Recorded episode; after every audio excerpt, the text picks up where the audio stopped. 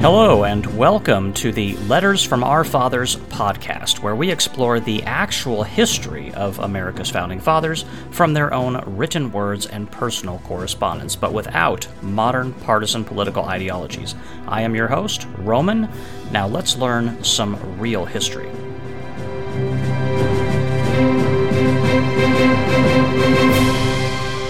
Hello, and welcome back to everybody all around the world. This is going to be episode number 32. I hope you enjoyed the previous episode. Talked about some good stuff in that episode, I believe, and I think I've got a really good episode for you here as well. We're going to get into some really good stuff here. This is going to be one of those uh, one of those episodes that I think are just uh, probably one of the more important episodes that we that we uh, discuss, at least for this period of time, 1774 uh, to 1775. Broadcasting on this podcast, also on the uh, Patreon side of things, patreon.com/slash podcasts with Roman. If you care to check that out. And thank you so much for supporting this podcast, getting the word out about it, sharing the podcast with uh, friends and neighbors and all the rest of it. And on that note, uh, just a little inside baseball on the numbers here. I look at this periodically, you know, about once a month or so. I take a look at this. As far as the the states in the in the United States, that is, that uh, are the highest downloads for this podcast, it's actually still California. Uh, it was Texas there for the longest time, and then California took the lead a while back, and it, it still remains in the lead, followed closely by Texas. It's a it's a close run thing. So if uh, if you folks in Texas want to take the title back, then uh, so to speak, uh, you can uh, just share it with your friends and neighbors and get the downloads up on the podcast there in Texas. Uh, we would like to see that. Uh, the third place finisher is Pennsylvania. So the the highest number of downloads for this podcast are California, Texas, and Pennsylvania in that order. So I want to thank all the folks out there in California supporting the uh, the podcast. It's uh, really great to have California uh, to this podcast as well as Texas and Pennsylvania. Pennsylvania, of course, that's Benjamin Franklin country out there, and uh, obviously very close to the origins of the founding of this country. The uh, Continental Congress meeting over there and debating these issues that we're talking about. And we're going to read a letter from Congress, I believe, here on this episode today. It's going to be very interesting. A letter written from Congress to uh, General Gage, the uh, the the uh, military de facto leader for Massachusetts, put there by King George III to basically ride roughshod over the colonists, so to speak. So this is going to be a very very interesting letter, one that we've not really read before. Not nothing quite like that. So get ready for uh, for that. And with all that said, uh, we're just going to get straight into it today, straight away, and get to that information. And I hope you uh, are going to stick with me on this ride through this podcast episode. It's going to be a good one, folks. It's going to be a good one. I think you're really going to enjoy this. And as always, it's an honor to have you here with me. You know, before too long, we're going to be hitting episode like episode number 50. Goodness, we're get we're, we're moving right along. So let's keep this uh, let's keep this train going, and let's get into our discussion on this episode today, right now. All right, let's get into this. The much anticipated. Well, I don't know how anticipated it was, but this is uh, going to be very interesting. We're going to cover the letter to General Gage written from Congress in October of 1774. So the Congress is actually writing to the military governor slash dictator of Massachusetts, the guy who was put there in charge after the basically the charter of Massachusetts was effectively dissolved by the king and parliament and martial law declared essentially in Boston, military governor put in place in there. So this letter is going to be Congress trying to appeal to General Gage to tr- you know, again, keep in mind that people have been watching these fortifications being built around the city of Boston by General Gage and his troops. They're trying to figure out what's going on. Is this defensive? Is this offensive? Is he, does he mean to attack the people? What in the world is going on here? What is he doing?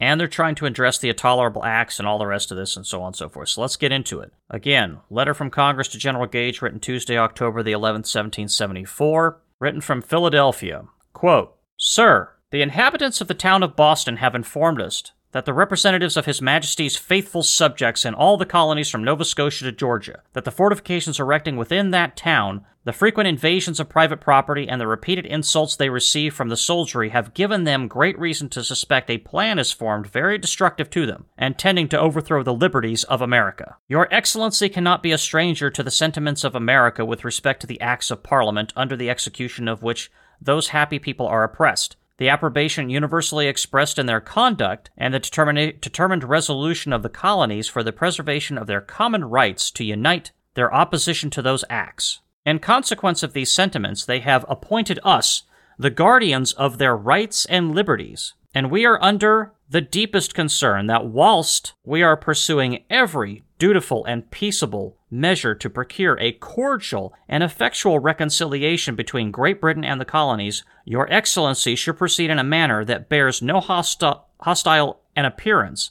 and which even those oppressive acts do not warrant.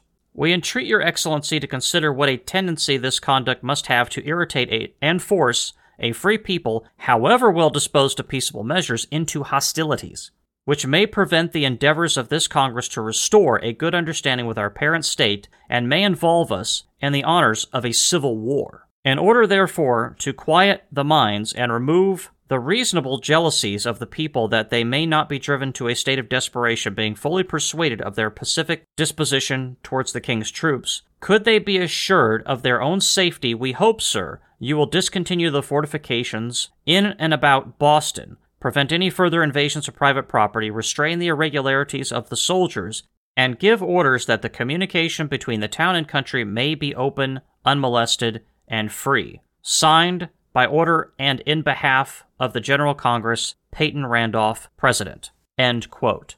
Boy, we got, there's a lot going on in there. So this line up at the top, quote, Great reason to suspect a plan is formed very destructive to them, intending to overthrow the liberties of America. End quote. This again, you know, the, these people really do understand what's going on here. They want they want to think that this is possibly a defensive thing only, but they really they, they understand based on the level of operation going on here, the number of troops being funneled into the city, that very soon, possibly, there are going to be offensive operations conducted in and around the city of Boston. The people of Boston sense it. They know what's happening, despite any statement to the contrary.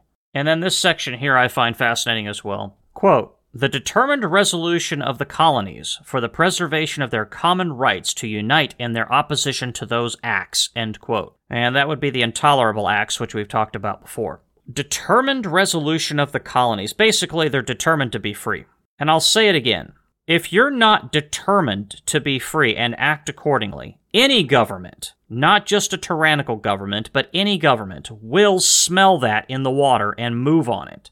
They will use it against you to expand their power and wealth, and eventually they may, they may very well lash out to hurt you in a very serious kind of way.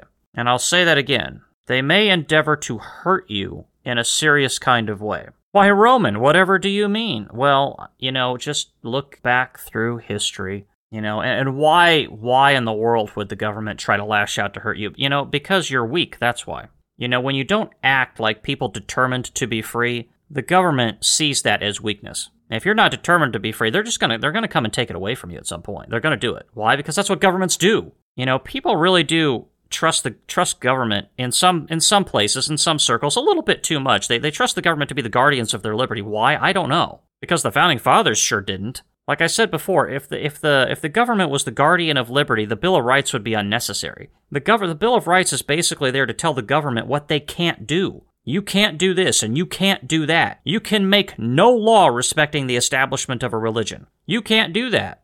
You can't levy excessive fines and penalties or cruel and unusual punishment. You can't do that. Why? Because governments often want to do that. And they have done it in the past and will do it again and are doing it right now, this very second, this day that you're listening to this podcast. Some government somewhere is doing those things. Guaranteed. The problem is, is you get you get into a place like the United States and you get this very arrogant mindset of, well, it can't happen here. It can't happen in the United States because nothing bad ever happens here after all.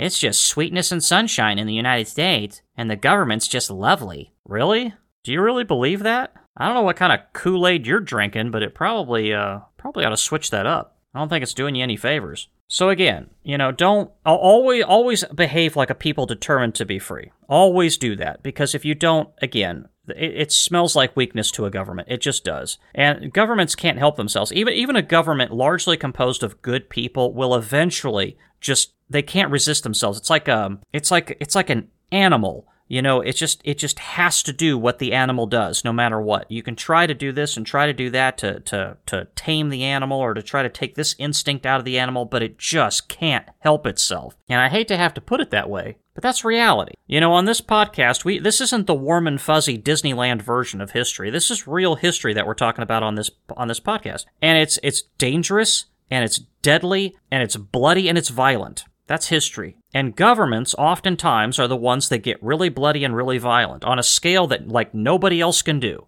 I mean, the only the only the only kind of people that can hurt you more than your own government is an invading army. That's it. Other than that, your government is the most dangerous thing that you live around. Do you realize that? Your government is the most dangerous thing that you live around. That's just the way that it is. Now, that doesn't mean that every government is dangerous all the time. That's not true. The United States government, by and large, has been a very peaceable government for the most part. Now, there's exceptions to that periodically and in varying degrees.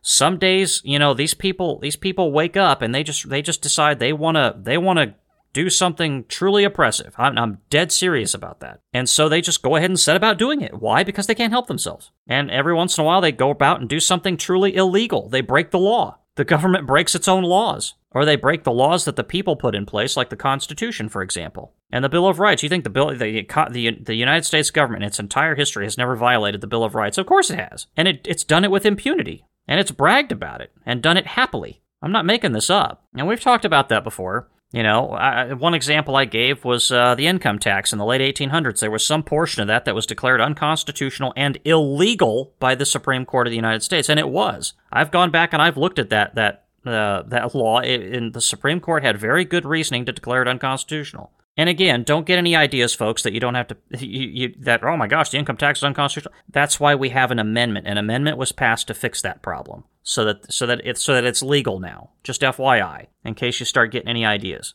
But that's a perfectly that's a perfectly great example of, of the government doing something purely illegal, to uh, which is border which is borderline oppressive. You know, the people had no that's taxation without representation, isn't it? The, the people didn't agree to let, agree to that, and their, the people's representatives didn't agree to that in the right way. That is to say, by constitutional amendment. That's the way it had to happen. Didn't take very long, did it? It only took about 100 years for the United States government to go right back to taxation without representation. Think about that. Only about 100 years, and the United States government went right back to what Great Britain was doing. Shocking, isn't it? You think about it. Don't let that example just pass you by and ignore what that means. That's what I mean when I say it can happen here. All these bad things that governments do to oppress their people can happen here. Don't get all blasé about it and you know blithely walk about life thinking it can't happen here just because you live in the United States and everything's perfectly safe and wonderful. It's not.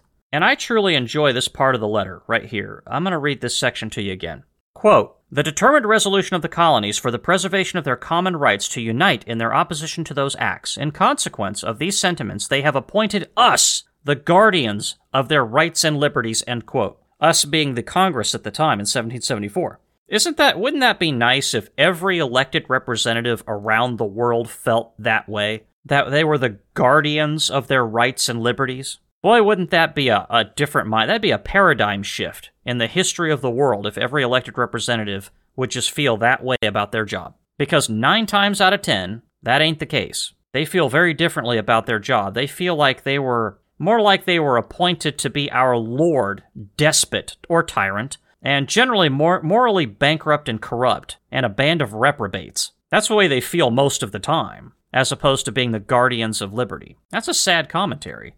Oh, Roman, you exaggerate. That's not true. They're not that bad, really. Look at how they live. No, no, I'm serious. Look at how they live. Know, oh, Roman, why, why, whatever do you mean? Uh, well, you know, these people, they're a very interesting group of folks. You know, the ability of these people to go into Congress basically having a normal income, no particular wealth whatsoever, no really big savings at all. They stay in Congress about 10, 15, 20 years and they come out multimillionaires. How does that happen? You ever ask yourself that question? Not to mention the, the multitudes of properties that these people own. They tend to own multiple houses, a, a lot of them. Not all of them, but a lot of them do. How's that happen? And their children, what kind of jobs do their children get? Usually very lucrative jobs, right? Jobs that, you know, most Americans couldn't possibly get for their children, that kind of thing.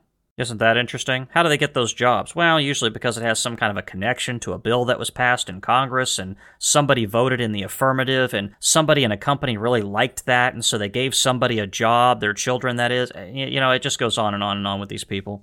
And you really think that those people consider themselves to be the quote guardians of their rights and liberties, end quote. No, they don't. It's uh it's really a different kind of mindset at work there, and we've talked about that before. Keep that in mind. You know, pay attention to that. Don't ignore that. Don't just accept it as as normal. People do that in the United States, especially. They just kind of they, they look at the corruption and the rest of it, and they just go, "Oh, that's normal. That's what they do. That's what politicians do." Stop it. That's a childish mindset. Don't don't do that. Don't accept it. Don't tolerate it. I'm dead serious. Don't do that. Because otherwise, what are you going to get? Exactly what these people were complaining about in this letter to General Gage. You're going to get 1774 all over again. Let us continue, shall we?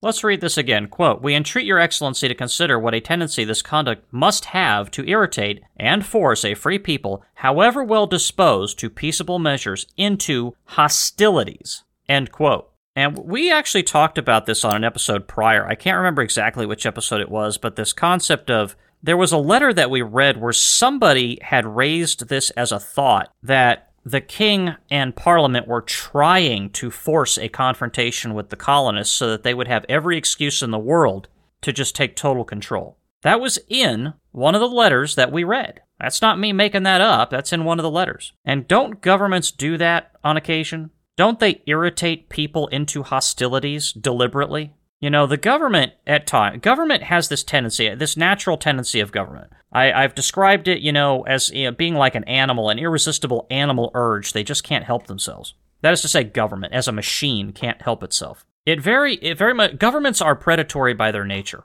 Oh my gosh, Roman, did you just say what I think you? Yes, that's exactly what I said. Governments. I'll say that one more time, loud and proud, so everybody can really, really soak that up.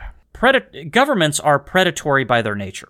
Have you ever heard anybody say that before? Probably not. But that, that's certainly what I believe. Having, you know, how do I come to that conclusion? I don't know. I've, I've read history books in my life and I've, I, have i have studied this stuff for a while and I just come to a conclusion that after many years of looking at this kind of thing that governments are predatory by their nature. It's what they do. They, they cannot help themselves. That's why I say don't show don't don't don't let the government know that you take things more seriously than your liberty. In other words, you're like I use the crazy example of people in their Netflix account. Don't let the government know that your your Netflix account is more important to you than your liberty. Otherwise, they will use that against you. Whatever that is, whatever that weakness is, they will they will drive a nail through it. They will find it and drive a nail through it until you start screaming. They cannot help themselves.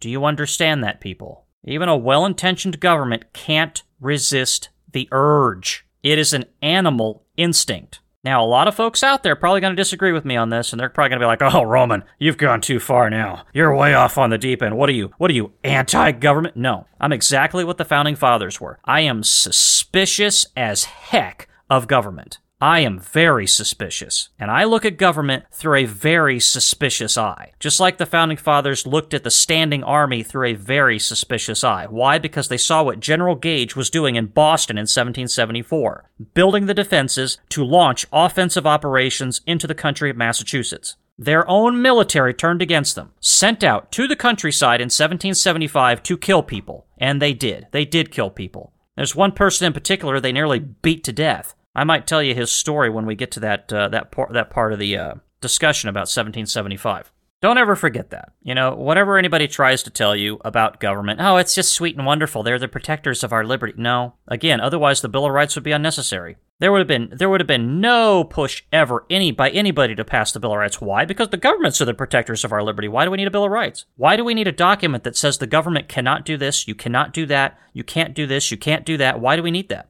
Heck, why do we need a constitution? Why do we need a document that limits government? Because that's what the Constitution does. It limits government. It spells out what government can do, and there's a great many things in there that the government uh, there's a great many things that are excluded from the Constitution because the government cannot do those things. Not the federal government anyway. Why would they do that? And why would they give so much power to the state governments? Why wouldn't they just give it, give it all to the federal government? Make it easy, make it simple. Just just gobble it all up in one place. If the government is the protector of our liberty, the answer is they're not. They're not the protector of our liberty. They're predatory. The founding fathers knew that, and that's why they set up a, a republic way, such as they did. Very important concept, folks. I mean, the, the, you know, the, there's a great difference between people who view government as predatory, like myself, and then that is to say, I view government as being predatory. Um, and then people who believe that the government is just um, Uncle Sugar, for lack of a better way of putting it. You've heard that term before, Uncle Sugar. It's a it's a play on the term Uncle Sam. Some people think the government's basically just Uncle Sugar. No, it's not. It's not. It's it's not it's not so sweet and innocent as you'd think. And if the government, you know, if the government is predatory by its nature, then I mean, who is the prey of the government?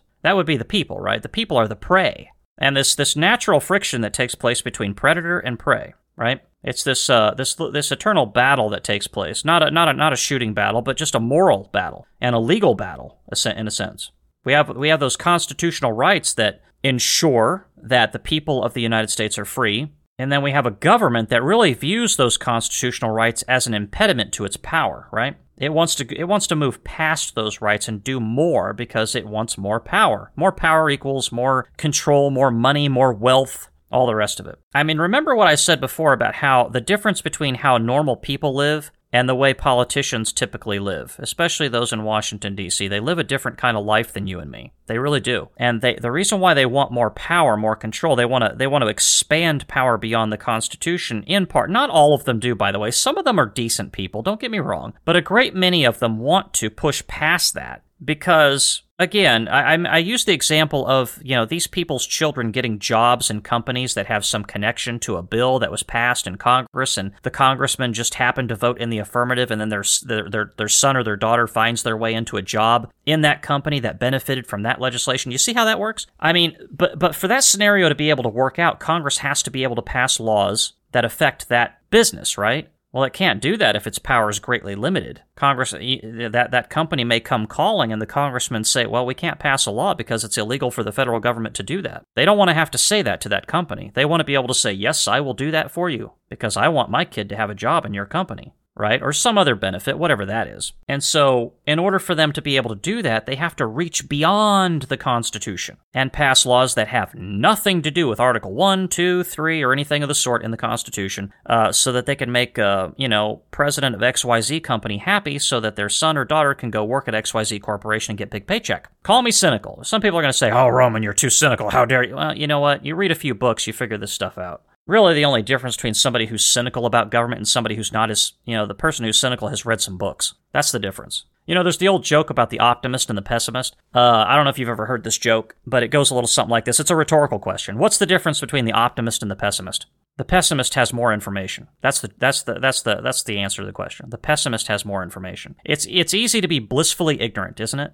To just kind of walk walk about life being blissfully ignorant to what's going on around you. Those people tend to be fairly optimistic, I find. But the people who actually know what's going on, they tend to be a little bit more pessimistic. Not angry, not hostile, not depressed, but cynical. And there's there by the way, yes, there's a difference between somebody who's constantly angry all the time and somebody who's cynical or pessimistic. You can still be a generally happy person and be cynical or pessimistic. I would regard myself as being generally cynical, especially about things concerning government, because again, the founding fathers were. I'm, I'm, I'm in very good company. I feel like I'm in good company. You know, and continuing on here, you know, he mentioned they mentioned the Civil War quote, which may prevent the endeavors of this Congress to restore a good understanding with our parent state, and may involve us in the honors of a civil war. End quote.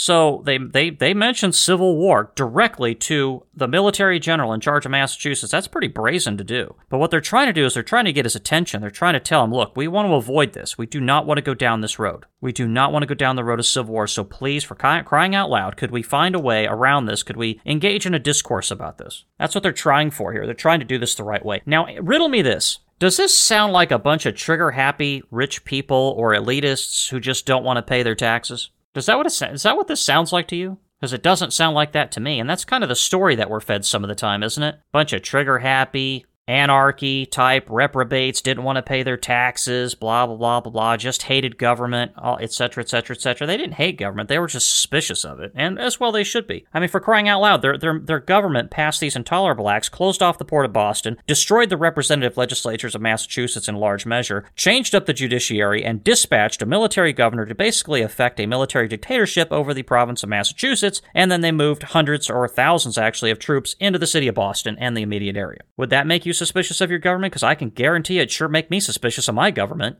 Goodness gracious. And they tell they tell him they want they want him to discontinue his fortifications.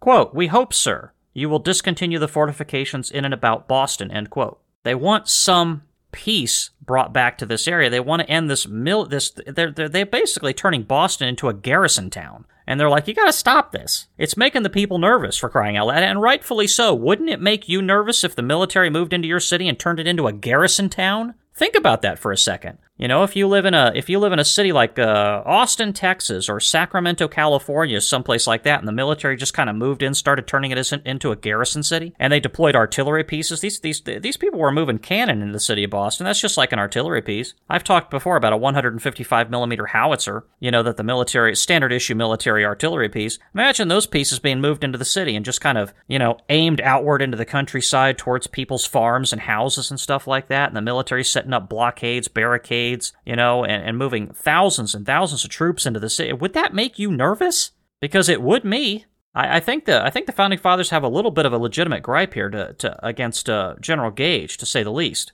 Not to mention the intolerable acts. Certainly, just uh, just on the on the face of that, they have a legitimate gripe. So again, there's a lot of lessons to be learned in this letter, you know, and I, I talk, you know, not just about the letter, but about the the concepts behind the letter. What what's going on here? What's really leading up to this? And how how was it the founding fathers were able to stand firm, resolute? And again, it, it, a lot of it stems around this concept of people determined to be free against a government that is determined to take advantage of them as, as much as they possibly can. You got to get in front of this kind of stuff. Just, you know, communicate to the government you're determined to be free. But yes, always keep this in mind. You know, these the founding fathers dealt with a, a really terrible situation going on with their government. You know, and you don't ever want things to get this bad. And they only ever get this bad when when when you know the the King of England or whoever just get, gets way out of control with what they're doing, and the Parliament and all the rest of it. And keep in mind that you know this is you know it's this isn't this isn't a. Uh, some people think that this is a, a, just a random odd outlier. That this doesn't happen in the history of the world. Governments don't ever get this bad. Actually, they do a lot. Believe it or not, get this bad or worse. I mean, we've seen worse examples of this for crying out loud. I mean, this is this isn't even as bad as it can get. Governments do this fairly frequently. Not all governments, but a great many of them. And it, there's a lesson to be learned here. So let's move on, shall we? Let's move on to this uh, this next letter here. All right, and this letter is going to be the response back to Congress from quote Governor Gage end quote. Although I wouldn't refer to him as governor, more like military dictator. But you know, to each his own. I'm sure he, I'm sure General Gage liked to think of himself as a governor. You know, kind of like those uh, you know, you get one of those little tin pot dictators from some random country. They, they call themselves president or something like that to try to imitate the United States of America to create this, you know, farcical image of some kind of uh, elected leader or something like that. President Saddam Hussein, you know, rings a bell in that regard. Same kind of thing. And this was written from Boston on October 20th of 1774. Quote, Sir, Representations should be made with candor and matters stated exactly as they stand. People would be led to believe from your letter to me of the 10th instant that works were raised against the town of Boston, private property invaded, the soldiers suffered to insult the inhabitants, and the communication between the town and country shut up and molested. Nothing can be further from the true situation of this place than the above state. There is not a single gun pointed against the town. No man's property has been seized or hurt except the kinds by the peoples destroying straw, bricks, bought for his service. No troops have given less cause for complaint, and greater care was never taken to prevent it, and such care and attention was never more necessary. From the insults and provocations daily given both officers and soldiers, the communication between the town and country has been always free and unmolested, and, and is so still. Two works of earth have been raised at some distance from the town, wide of the roads, and guns pointed in them.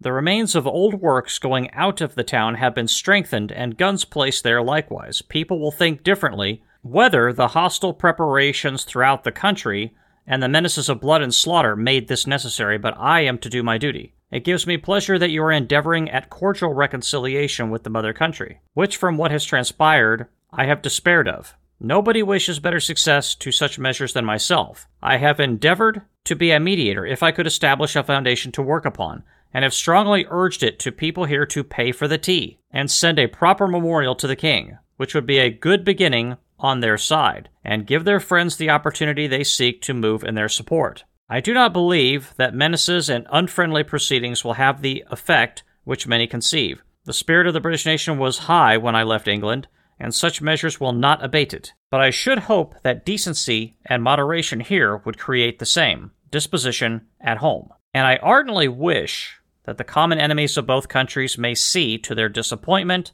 that these disputes between the mother country and the colonies have terminated like the quarrels of lovers, and increase the affection which they ought to bear each other. I am, sir, your most obedient, humble servant, Thomas Gage.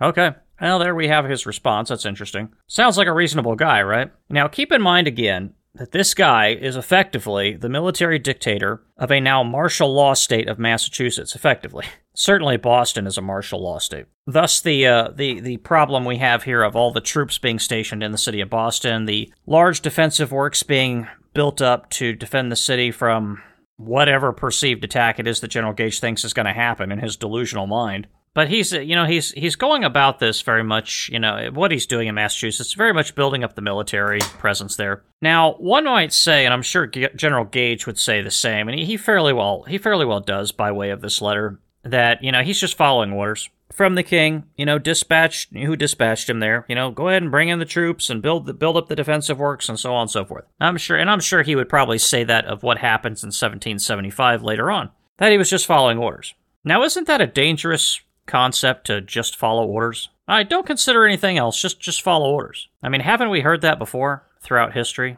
Military folks just they're just following orders. Yeah, and I'm sure you know nothing bad is ever going to come of that. Of course, we know that it does. I mean, many, many times throughout history, you know, military folks just following orders, all kinds of really terrible things happen. And I mentioned, um, you know, I mentioned, you know, this possible scenario before of, you know, what, what if it was today? You know, and some some military general moved into an American city and started setting up military operations and turning it into a garrison city and moving the troops in there and all the rest of it. I mean, that would make people a little nervous, I think. And what happens if, you know, the military is is doing all this and expands out and starts doing the other things like what happened in 1775? All because they're just following orders. Do You think the United States military could fall victim to something like that? I think it probably can, which again is why I say, you know, keep an eye on it. The founding fathers were suspicious of a standing military for a reason. It's very dangerous. It's very dangerous to have a standing military. Very necessary, but very dangerous at the same time. And, you know, all the while in the back of my mind, when I think about a standing army, I think about this military at work in 1774 in Boston. And more specifically, I think about what they end up doing in 1775.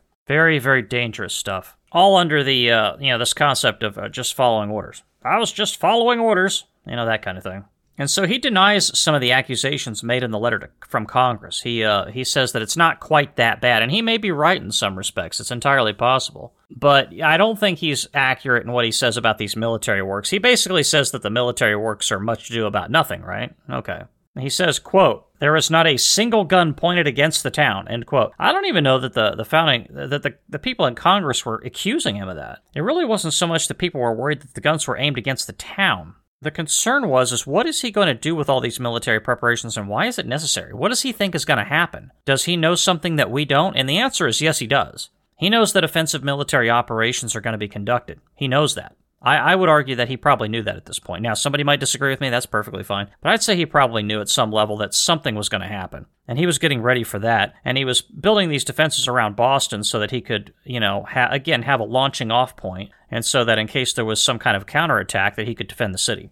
That is to say, defend his soldiers. He didn't care about defending the people so much as he cared about defending his soldiers and his military base that he has he's basically building up there. He mentions these insults against his officers, you know. He uh says, quote, from the insults and provocations daily given to both officers and soldiers, end quote. He's talking about the, the people of Boston harassing the soldiers in some regard. Is it possible that that's happening? Of course it's possible that it's happening. Now, somebody, uh, yeah, somebody might think, you know, well, you know, Roman, would you would you harass the officers and soldiers in a city, in a garrison city, if it was your town that was basically under siege by the military? You know, initially, I probably would not. I would probably be a little bit more diplomatic about it in the beginning, but if that didn't work, I would certainly uh, consider, you know, verbally harassing the soldiers and officers that were conducting um, such an operation as that. If it were under these kinds of circumstances, it always depends upon the circumstances, but in a situation like this where you largely have a peaceable town and a peaceable province, and the military is dispatched over there to basically shut down the port, you know, upturn the legislatures and the judiciary, and basically, you know, disband the state charter and all the rest of it. That would be like today, you know, a military governor coming into or any any given state and saying, "Well, we're going to abolish the state constitution and we're going to change up the judiciary. The the state legislature, by the way, is going to be we're going to start canceling, you know, the, the state legislature and shutting people out of there, and we're going to re- replace them with people that I approve of." Blah blah blah. What I, you know, think think about that scenario. You gotta you gotta do apples to apples here. Would I would I be opposed to the officers and soldiers? Would I verbally harass them in that situation? Yeah, if reason didn't work, I certainly would. Generally speaking, I would try to appeal to their sense of law and the Constitution prior before doing that, though. And hopefully reason would prevail, but if it didn't, then then certainly I would I would harass them, sure. And I'd be well within my rights to do so, just like the uh, the founding fathers probably felt themselves uh, justifiable in what they did. I mean, at this point, the people of Boston felt like their livelihood was under attack, and that their again their city was turning into a military outpost. You actually saw something similar to that in Tiananmen Square in China. You know, when the soldiers were originally sent in there, uh, based on what I know about the situation, the originally the people who were there protesting in, in some of these Chinese cities, but that city in particular, they were trying to appeal to their soldiers' sense of right and wrong, appeal to them uh, like family almost in, in many ways. That it, and that worked kind of briefly for a moment, and then eventually additional troops were sent in in a very aggressive fashion. And of course, it ended with the you know the the Chinese troops you know shooting their own people in the backs with AK-47s. So again, keep in mind what can happen when your military is turned against you.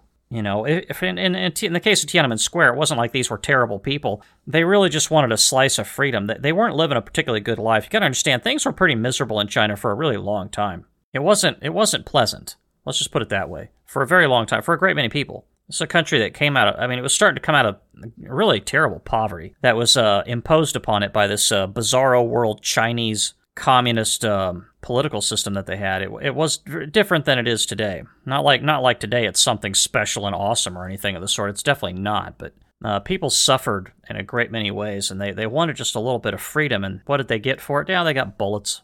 That's how the government responded. Governments tend to tend to do that from time to time, don't they? Yeah, they do. They do because the the people having a little bit more freedom and a little bit more uh, liberty means that the government has a little bit less power, and we can't have that now, can we? That that oh no, that's asking too much. We can't have that. Later on, General Gage says, quote, It gives me pleasure that you are endeavoring at a cordial reconciliation with the mother country, end quote. You know, I don't I don't doubt that. I don't dispute that he probably wanted a peaceable resolution to this. I, I, do I do think that he he did know that the military operation was going to be expanded, or at least he certainly suspected that it would be expanded later on. And so he's not necessarily being honest with the with his letter here, but I do believe that in some regard he did want some kind of a peaceable solution to this. I just think, and, and he tells he tells you exactly what kind of peaceful solution he was really looking for here, though, and it's not the one the Congress is looking for. These are two different peaceful solutions. Quote: I have endeavored to be a mediator, if I could establish a foundation to work upon and have strongly urged it to people here to pay for the tea, end quote. In other words, just give in, just give up. They're agitated, you know, that the people are not wanting to buy the tea. There's basically a boycott. People don't want to participate. If you want to sell us tea with this tax and all the rest of it, and fine, we're not going to buy it. We're going to boycott it. Well, Britain didn't like that very much. There's no money to be made there when the people are boycotting British goods, now is there? And so General Gage's response there is just give in, just give up. Start paying for the tea. That's what kind of peaceful solution General Gage is looking for. Surrender. And the people the people of Congress and the people of Massachusetts, they they didn't want to do that. We read about that, you know, a few episodes back, the carpenter, the ship carpenter talking to William Tudor. Yeah. That guy wasn't going to give up. And here's a here's a really good sentiment from General Gage that I that I agree with. Quote, and I ardently wish the common enemies of both countries may see to their disappointment that those disputes between the mother country and the colonies have terminated like the quarrels of lovers, end quote. So he, he's looking, this guy has a good perspective in this regard. I give credit where credit is due. He's thinking about the common enemies of the British Empire. That is to say, the, the Britain itself and the colonies out there in America. And he wants to send a message to them that this dispute has been resolved and that there's not going to be any further division because a divided British Empire is a weaker British Empire. And that is absolutely true. And, you know, I feel the same way about situations today. This is another one of those scenarios. You ever, you, are you starting to get the understanding that a great many of these things that we talk about on this on this podcast are very very similar to what goes on in the real world today and how applicable all of this really is i find it quite striking actually and I feel the same as this when he says he wishes the the common enemies of both countries may see to their disappointment that these disputes are ended. I mean, riddle me this. I mean, from from the perspective of the United States, don't you wish that our common enemies abroad, that is to say, in other countries, would see us reconciled towards liberty and freedom and our disputes settled and that we return to our united stance and at least those principles in which we can actually agree? historically, the ones that we typically agreed in. And they were agreed to in the Bill of Rights and Constitution, Declaration of Independence, and all that. And we know that because the various colony representatives signed off on those documents. Wouldn't that be a great message to our enemies abroad? Just like General Gage wants to communicate to the British Empire's enemies abroad, shouldn't the United States endeavor to communicate that same thing? Shouldn't we have the same sentiment as General Gage? I would argue that we should. We should have the same sentiment because it's a good perspective to have. You don't want to lose sight of your enemies abroad. Oftentimes in the United States we do this. We forget that there are enemies outside this country. They don't they don't have our they don't have our best wishes in heart. They really don't. This country, the United States is almost singularly focused inward over the last 15 to 20 years. And it's really even despite the war on terror, whatever, you know, whatever what have you, for the most part, the United States is almost singularly focused inward when it comes to, you know, what are we going to do going forward? It's really all about me, me, me. And not me as in the host of this podcast, but me as in, you know, from the perspective perspective of the uh, American constituency. And that's a problem. And that's, you know, and it's people focused on that and trying to make everything a federal issue. Everything's got to be a federal issue. That, that really just sows the seeds of division in a great many ways, doesn't it? Know, didn't I mention that uh, on a on a previous episode about people trying to attack the identities of these 50 states and the person and the, the the independent personalities of these 50 states and trying to dissolve those identities and turning in, turn it into one kind of monolithic federal institution? Instead of those 50 states just accepting you know each other for who they are and, and honestly just leaving each other alone and casting a glance outward towards our mutual enemies you know the, the 50 states of the United States of America the 50 states of the union we all have a common enemy probably several common enemies outside the United States they're out there and they're gunning for us. And what are we doing? What in the world are we doing to each other? And why are we trying to tear down this state and that state and this other state over here and maybe this whole block of states over here? We need to tear those states down. And we need to have this uh, de facto war of words and war of ideologies between these various states and these regions. That usually happens when, you know, some state is trying to impose its identity on every other state. Again, making everything a federal. And one mechanism they use for that is trying to make everything a federal issue. Some things have to be a federal issue. And they're, they're usually mentioned very specifically in the Constitution. And to the extent it's not mentioned there, it's a state issue. And leave it to the states to decide and quit this constant dividing and division and battle and all the rest of it. Because General Gage is on to something here. Because while you're engaged in that kind of division and that kind of constant battle between the states, are the enemies of the United States are watching, just like the enemies of the British Empire were watching this. And I would say keep a mind to that. Keep that in mind. I frankly, I frankly am very concerned about this. You know, and, and one, you know, I'm gonna I'm gonna take a moment and talk about this. Do you have any idea why it is this country battles so viciously over the presidency of the United States? Why in the world does this country battle so hard? And, and, why do things get so contentious between people in the United States over who's the president of the United States? You ever wonder why? Because it shouldn't be that way, and it doesn't have to be that way. The reason why is because we have decided to make everything a federal issue, and the President of the United States has a lot of power that he shouldn't have. Uh oh. Oh my gosh, Roman, listen to this guy. Did, did you, did Roman just say what I think he said? Oh my gosh, did he just say that the President of the United States shouldn't have as much power as he had? That's exactly what I said. You want to try to quiet this country down? You want to try to get this country to be as amicable as possible? Take as much power as you possibly can away from that man or that woman who's president of the United States. Take their power away from them. Make it so that they are as absolutely useless as possible. Now, you can't take all the power away. The executive branch is supposed to have some power, don't get me wrong. But this constant dipping into people's business and manipulating everything, the executive orders that just go on and on and on, the lists of them just seem to stretch as long as my arm, you know, and, and you, you could get, you could get, you know, a, you could look at a list of these executive orders. It's lengthy. I actually went back and looked at some of these executive orders one time. This was like 20 years ago. I went back and looked at some of these things from the Truman administration all the way up to relatively modern day. And it's just some some of it is normal stuff eh, affecting the military and military rank and so, so on and so forth. But and some of it is some of it is just some of the most bizarre crap. And it's like, what's the president doing with all this stuff? Why is he involved in any of this stuff? Just shut up. Man, for crying out loud, most of this stuff should be uh, to, for the states to deal with. See, because here's the problem. When the president has too much power, and he does, you get this situation where no longer is it the purview of the governors and the state legislatures to deal with something. Now all of a sudden it's the president that's dealing with it. Well, that's just one guy. And maybe the people in Idaho like what he's doing, and they're happy with it, but the people in Alaska absolutely hate what he's doing.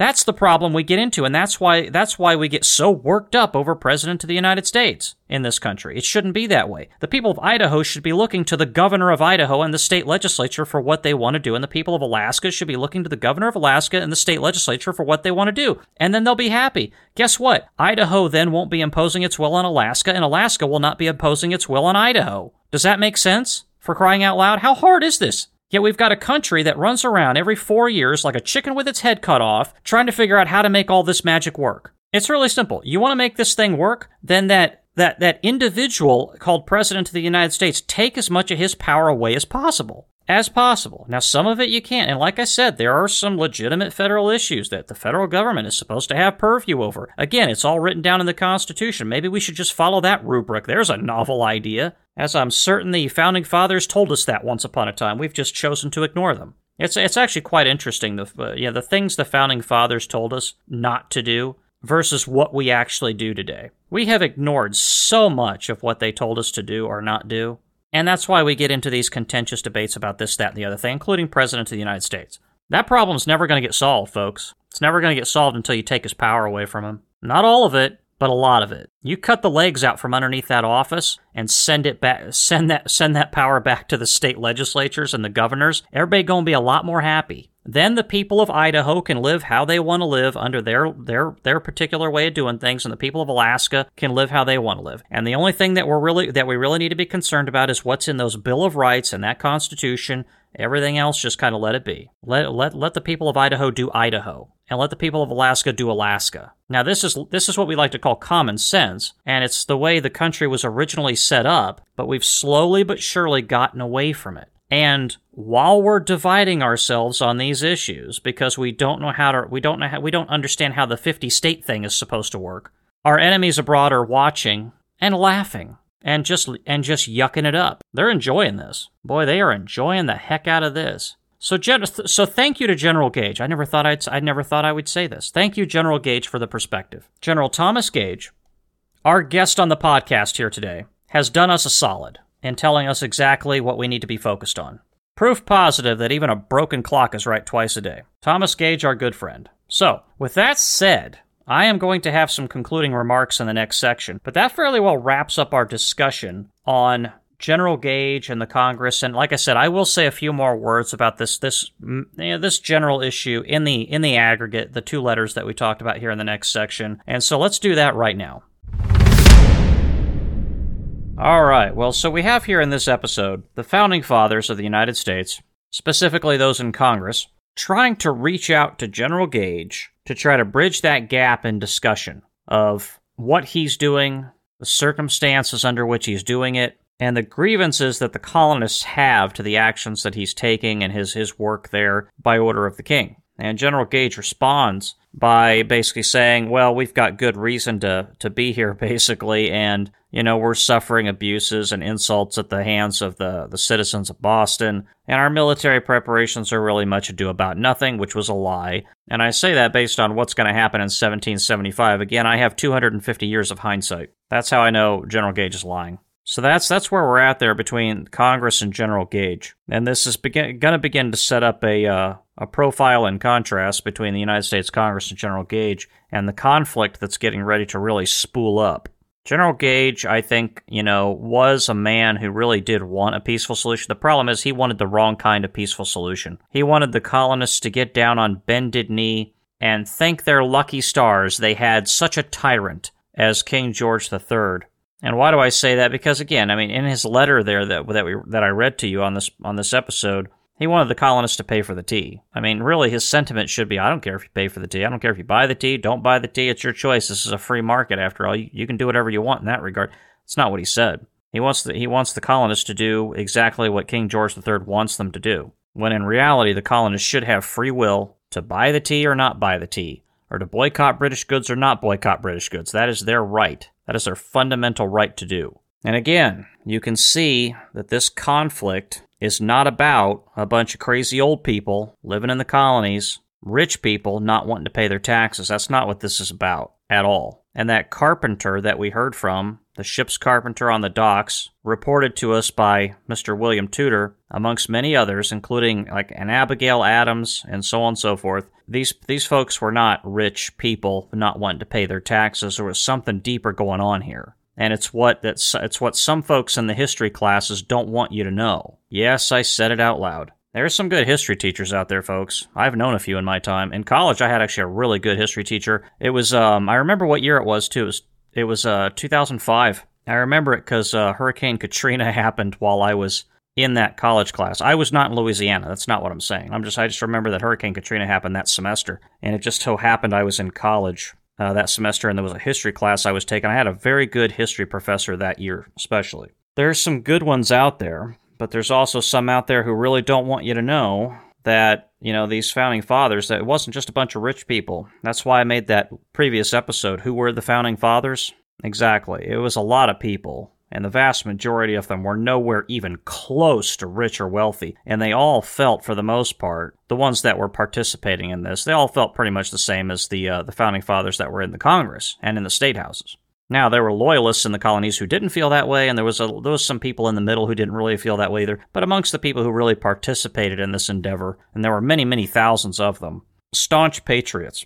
So we had we had quite the discussion today about government, predatory as it is, and King George III's government was no exception to the rule. It was definitely a predatory government. All governments are. They really are. They're all predatory. So again, the next time you think that government is going to be the defender of your liberty, think think again. And they may act like it every once in a while. They may talk a good game. They may even they may even walk the walk every once in a while. But for the most part, the government's uh, the government is an animal. And while it's under the control of the Constitution, it is leashed and it is under control. But it's always trying to get out of control. It's always trying to get off the leash, right? And the United States government is no exception to that. It can happen here. I keep saying that, you know, it can happen here. And I, I mentioned that court case about the uh, the taxes, how it was declared unconstitutional, a part of it unconstitutional in the late 1800s, and a constitutional amendment was necessary to fix that. And how it only took 100 years for the United States to go all the way back to what Great Britain was doing with taxation without representation. Didn't take very long, did it? Why? Because government is naturally predatory.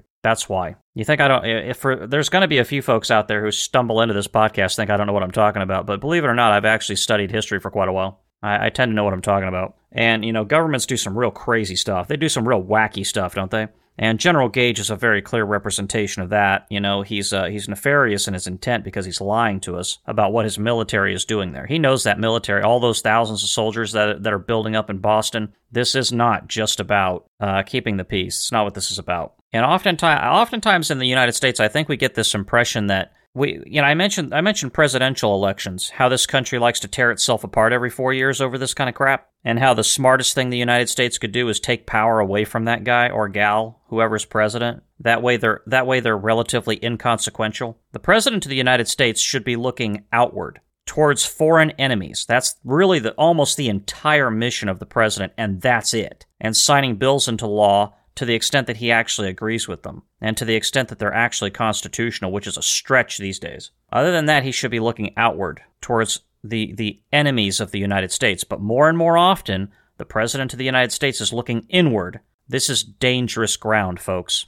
This is just like what King George III was doing. He was looking inward towards his supposed political enemies inside the British Empire, and he was effectively declaring war on them for little or no reason instead of looking outward as he should have been. And he, he came really close to destroying the British Empire in the process. The United States is going to be a very weakened country. These 50 states united are going to be very, very weakened because of this bizarro world obsession we have with destroying political enemies inside the country. Very dangerous stuff. And this this gets into this concept of teams. Like, is your team in the White House? Is, is the other team in the White House? Got to stop that crap. Got to stop it. We're to end right back up in 1774 all over again. You keep this up. It doesn't. I don't care whose team is in the White House. Frankly speaking, I don't give a crap. And I don't care whose team is in control of Congress. I don't care. You know what I care about? The national security of the United States of America. That's what I care about, amongst a few other things. But I don't care about teams.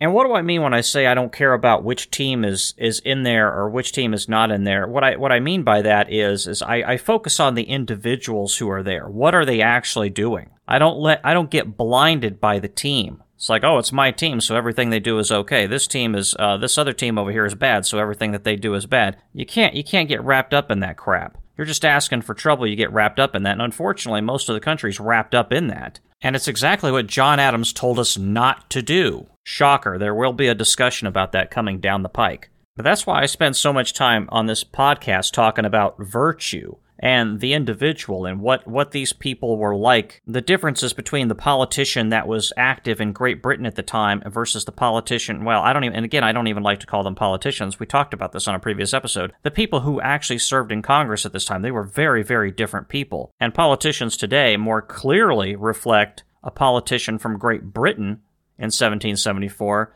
than they do a congressman who was in Congress in 1774. So teams teams shouldn't be the focus here. It's the individual. Teams just serve as a as a as a as a blinding element. It just blinds you to what the individuals are doing. You get obsessed about the team, you stop focusing on the individuals and what they're actually doing. And for those of you out there who think that, well, Nothing bad can happen so long as my team is in control. I'm happy and I'm celebrating. I, I, go to political rallies and political parties, and you know, on that Tuesday in November when my team wins, I'm celebrating, I'm happy, I'm laughing, and I'm clapping. You shouldn't be. You shouldn't be. You should be sitting off from a distance with a watchful eye, very cautious and very skeptical about what they're doing. And you should be nervous, because at any given time, that predatory government, that team that you love so much, can turn against you like an animal, like the animal that it is just like General Gage was turned loose on his own countrymen in 1775, and he sent his troops out into the countryside to murder his own people, to murder British subjects, for no reason, no reason at all, other than that child, King George III, was a tyrannical lunatic. On one of my Patreon podcasts, I made the suggestion that people go back and look at those pictures from the American Civil War and they look really hard at those pictures of the, the dead bodies on the battlefield, and they're out there. You'll find them, and the broken, contorted faces on those dead bodies. It's it's really it's a sobering experience to look at those pictures and many other pictures similar to it, like from World War One, for example, and some of the video that was shot from some of the survivors of World War One who were all screwed up. That's that's that's that's what's at stake here, really. That's what the founding fathers were trying to fight against is that kind of thing happening in their own country at the hands of General Gage or some other general. General Cornwallis, I mean, whoever you want to talk about. The list goes on. General Clinton. But yeah, this is a longer than usual kind of exit to the podcast, and I, I, I don't I don't know how you folks feel about this kind of thing. Me talking about this, I, I wonder sometimes if some of you folks think I get a little bit dark with this history when I try to convey the lessons that the, that, that I that I, I really do believe the founding fathers would want you to know. Uh, because again, this isn't uh, a lot of. Sometimes I joke around on the podcast and I, I say some jokes mostly about Netflix, but I wonder how you folks handle the darker parts of this podcast when things get real serious and I start talking about life and death and bodies on a battlefield and the broken contorted faces on the dead bodies. I don't know. But again, I try to I try to impress upon everybody that this is not the Disney World Fantasyland history podcast. This is this is the real history podcast right here. And I, I'm not I'm not here to, you know, be a jokester. Although I, I like to joke once in a while because it's good fun. You know, if you folks, you know, think I get a little too dark sometimes, a little too cynical, you just let me know. I'm curious about the. You can leave a review on the podcast on Apple Podcasts. Or again, if you choose to subscribe on Patreon, you can go over to Patreon. But really, all I'm trying to do is convey to you that this is some serious stuff we're talking about here. And it does have real world applications for everybody on the planet today. Seven to eight billion people on the planet today. Every single human being breathing oxygen right now, this second, could benefit from these lessons that happened during this period of time. Because this this revolutionary war thing and the time leading up to it is a great great lesson in the relationship between people and a government out of control. And it's going to happen to every country sooner or later if it hasn't happened already it happened in the United States under the British Empire. It'll probably happen in the United States again. And it's going to happen to every single country in the world because, without fail, governments eventually get out of control. So, with that being said, I hope you enjoyed this episode of the podcast, despite how serious it was and how much I got off onto a uh, a tear about predatory government and all the rest of it because because of General Gage being loosed upon the American people by the British Empire. Because this is going to have tragic consequences, it really is. It's really a tragedy in the history of the world. And Many people are going to die. I say that from the perspective of 1774. Obviously, from the perspective of 2022, when I'm recording this podcast, many people already died. From uh, we're we're looking we're standing in 1774 right now, casting our glance forward, and I'm telling you, a great many people are going to die, and it's serious. This isn't this isn't mythology. I mentioned that on like one of the very early episodes of this podcast. That sometimes people talk about the founding fathers like they're mythology. These people were alive, and many of them died on the field of battle and elsewhere, in prison ships under the torture and murderous rage of a government out of control. And if you think it can't happen here, you're wrong. And I don't care where you are in the world. When I say here, I mean wherever you're at. Could be the United States, could be the United Kingdom, could be Ireland, could be Japan, could be Belgium, Germany, France, Italy, Russia, South Africa. The list goes on. We're all in this together. We really are. We have to keep a watch out for this kind of thing. Governments can be good things that, that can really do some good. They really can. You know, governments are really the conduit through which we kind of work together and do a lot of things. We build the roads, we uh, provide military defense, and all the rest of it. A lot of really good things can happen through government, but don't ever let your guard down. Don't do it. And don't start celebrating when your team wins and take your eye off the ball. Because history doesn't give a crap about you and your team. It really doesn't. And the founding fathers, I'm going to be real honest with you, they don't give a crap about you and your team. They care about freedom and liberty. They care about constitutional rights, but that and responsibilities too, by the way. You can't have the rights without the responsibilities. But they don't give a crap about your team. So let's continue forward in this podcast. And I as always, it is a great honor to have you folks with me on this podcast. This is an incredibly long summation on this podcast, longer than I usually do. But you know, you folks, you know, especially you folks who are regular listeners to this podcast, I've mentioned this before. I, I have a huge amount of respect for you because TLDR does not apply to you. And I like that about you. And I think I think you folks really do understand also that this this history is very important. And it may not seem like that because we're just really kind of walking around in the very early stages of this. We haven't gotten to the war yet. But it's very important that we spent quite a bit of time talking about how it happened because if you want to try to avoid this kind of thing happening again, you have to know how to stop it. You have to know how to get in front of it because you don't ever want this thing to happen again. And if you think it can't, you're wrong. I'm sure people back in the 1770s said, oh, it can't happen here. This is the British Empire. It's wonderful here. Uh huh. Fast forward a few years. Dead bodies, more dead bodies, and military on the march, all the rest of it. It happens. So let's let's make sure that never happens again. Let's learn the lessons from history so we don't repeat it. Let's prove the wise old man wrong. History will not repeat itself here. Not not that kind of history. We want good history to repeat itself, I guess, but we don't want bad history to repeat itself. So let's march together on our study group here, all of us students of the Founding Fathers. And next episode, we're going to have some more good information for you. Until then, this is Roman signing out. Thank you.